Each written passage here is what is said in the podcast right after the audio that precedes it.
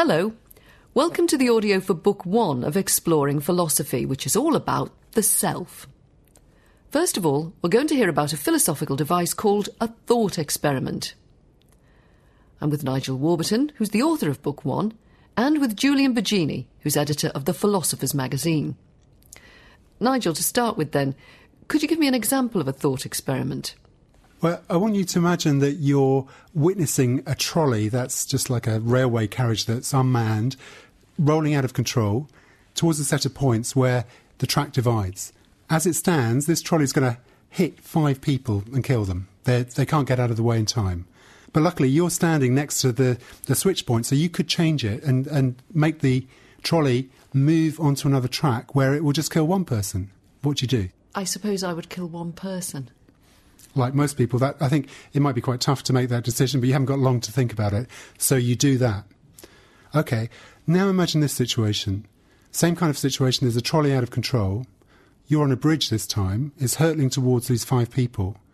And next to you is a very large, very fat person who you could push over the bridge. And he's actually large enough to stop the, tra- the trolley. Would you be happy to push that person over the bridge to save the five people? I don't think I would be. That feels a more active choice to destroy the life of the big person who could stop the trolley than simply switching the points. Yes, that's exactly what most people would say. Julian, you've written a book about thought experiments, The Pig That Wants to Be Eaten. Could you explain then what's going on here? What is being tested? Well, I think it's very helpful to begin by trying to think about what a standard experiment is like. Let's say you're trying to discover uh, you know, how air pressure makes a difference to the boiling point of a liquid. Well, in a scientific experiment, what you try and do is you try and identify the thing that you're trying to measure, and then you try and separate out all the other factors. So it's what scientists call trying to isolate the variables. Now, in a thought experiment, in a way, you're trying to do the same thing obviously they're not the kind of things that can be tested. You can't actually go and put people in front of runaway trolleys and get them to flick switches and so forth. So you have to do it all in your imagination. But within those constraints, you do try and control as much as possible. So if we go back to the first version of the trolley problem which Nigel described, really what that is trying to do is it's trying to see what difference it makes whether or not deaths occur because you fail to do something or because you choose to do something and whether that makes an important difference. Because although Nigel said a lot of people, most people, do actually say they'd flick the switch, a significant number of people wouldn't want to do that. They think even flicking the switch means that I'm causing a death. Whereas, okay, more people die if I let it go, but I'm not causing it. So you then ask, well, okay, you've brought out that difference, and you then try and explore whether there's anything really underlying it. In the second case, though, with a, with a fat man, what you're trying to do is you're trying to see what kind of difference it makes when you have a, a more physical, visceral proximity to the event. You're trying to see how much emotion gets in the way here. So, to turn to my question, what are we testing here with these experiments? In terms of what you're testing, a lot of people would say all you're testing is intuition. Now, by intuition, we don't mean anything mystical, supernatural, you know, kind of like mind reading. What we really mean is our pre reflective judgments, the kind of judgments we make about a situation before we've perhaps thought through rationally and so forth. Would you say they're the same as prejudices?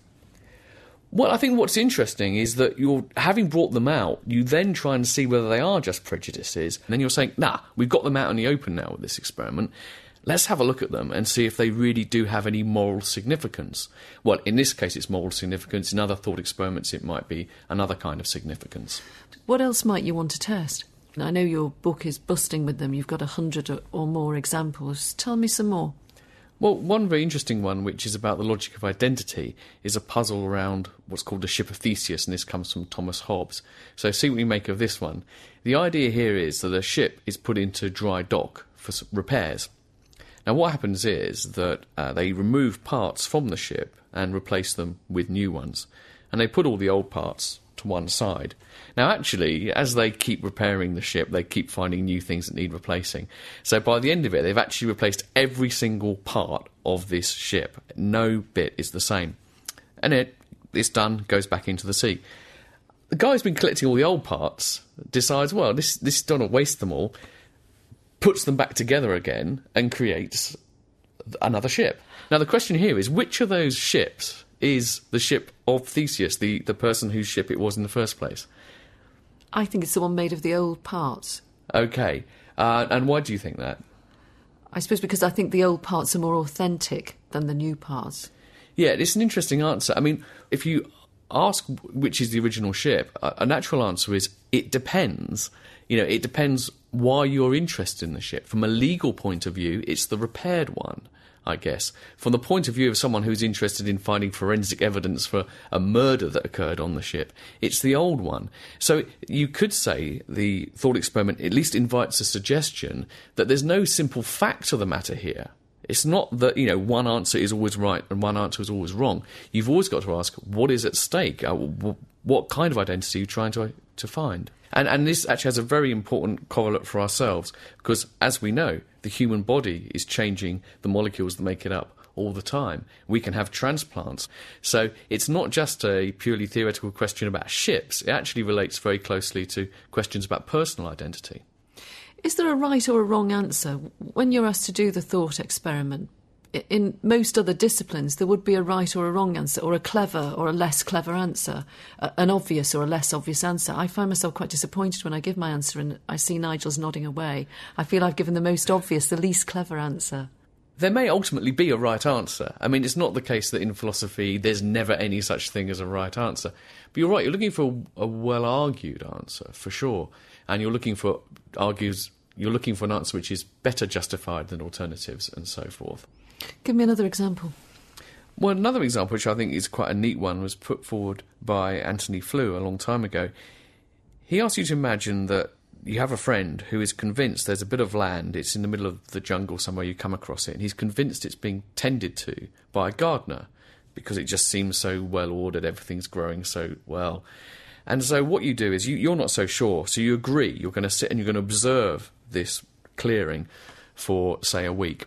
So you both sit there for a week, and uh, after the end of the week, you haven't seen any sign of a gardener at all. So you turn around to your friend and you say, Well, there you go. It seems to be pretty conclusive. There is no gardener. In reply, your friend says, Well, I think there still is a gardener. I mean, there must be. It's so neat and tidy and well organised. It just must be an invisible gardener. Okay. Now, what Flew is trying to suggest there is that's the kind of thinking uh, that informs a lot of religion. That, you know, there's no evidence that a particular God exists, but people are so convinced by the orderliness of the world in some way that they just insist there's a gardener there, even though one can never be observed.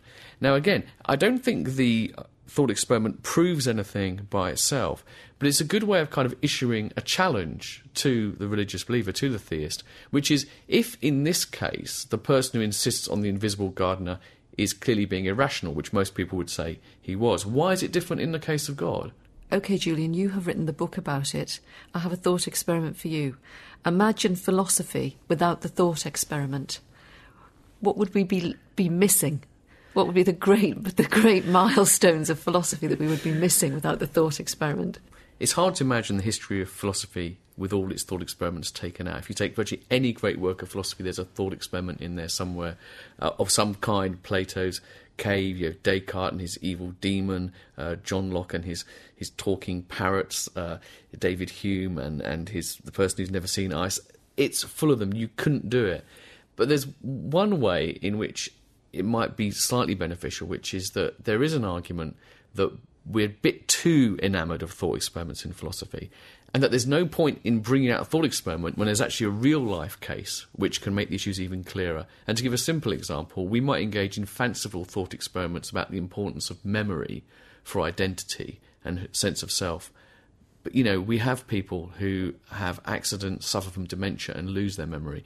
And perhaps we're better off actually looking at those real life cases than the thought experiments. Is there a particular thought experiment that has really changed the way you think? Oh, I had a revelatory one. You know, I mean, I remember when I was an undergraduate, I came across Derek Parfit's uh, famous teletransporter thought experiment. Tell me about that. Well, this is simply the idea that you have a teletransporter which will take you to Mars. But the important thing is it explains how it works. It works by destroying your brain and body on Earth, transferring the information to Mars, and reconstructing one out of completely new matter. And it seems that the person who wakes up on Mars would have be exactly like you, would think he was you. And he describes it in such a way that, you know, you have someone who has done this on many occasions. And so, you know, doesn't see any problem with it. And I thought that was that was so wonderful. It get, there are complications and variations of it that follow. For example, when the machine goes wrong and produces two of you. But this really opened up a whole area of thinking about personal identity, which has fascinated me ever since. And I'm still thinking and writing about it. Is the, is the one that you for me, actually, it's the experience machine. The the idea that you could be um, put into a machine that satisfies all your desires, gives you the illusion that you are doing all the things you really want to do and doing them fantastically well. So um, you could you could be a brilliant musician and have all the adulation of the of the crowd and so on. And the point is, once you're in the machine for ten minutes, you don't know you're in a machine. Would you get into the machine? And most people say, mm, for maybe for a few hours, but if I never got out of it, I wouldn't do it. Which to me reveals very clearly that there are things that we want which are much more than just the fulfillment of desires, more than just having the blissful mental states, as it were. We want to be in touch with reality as it is, not a simulation of reality. From the Open University. For more information, go to www.open.ac.uk forward slash use.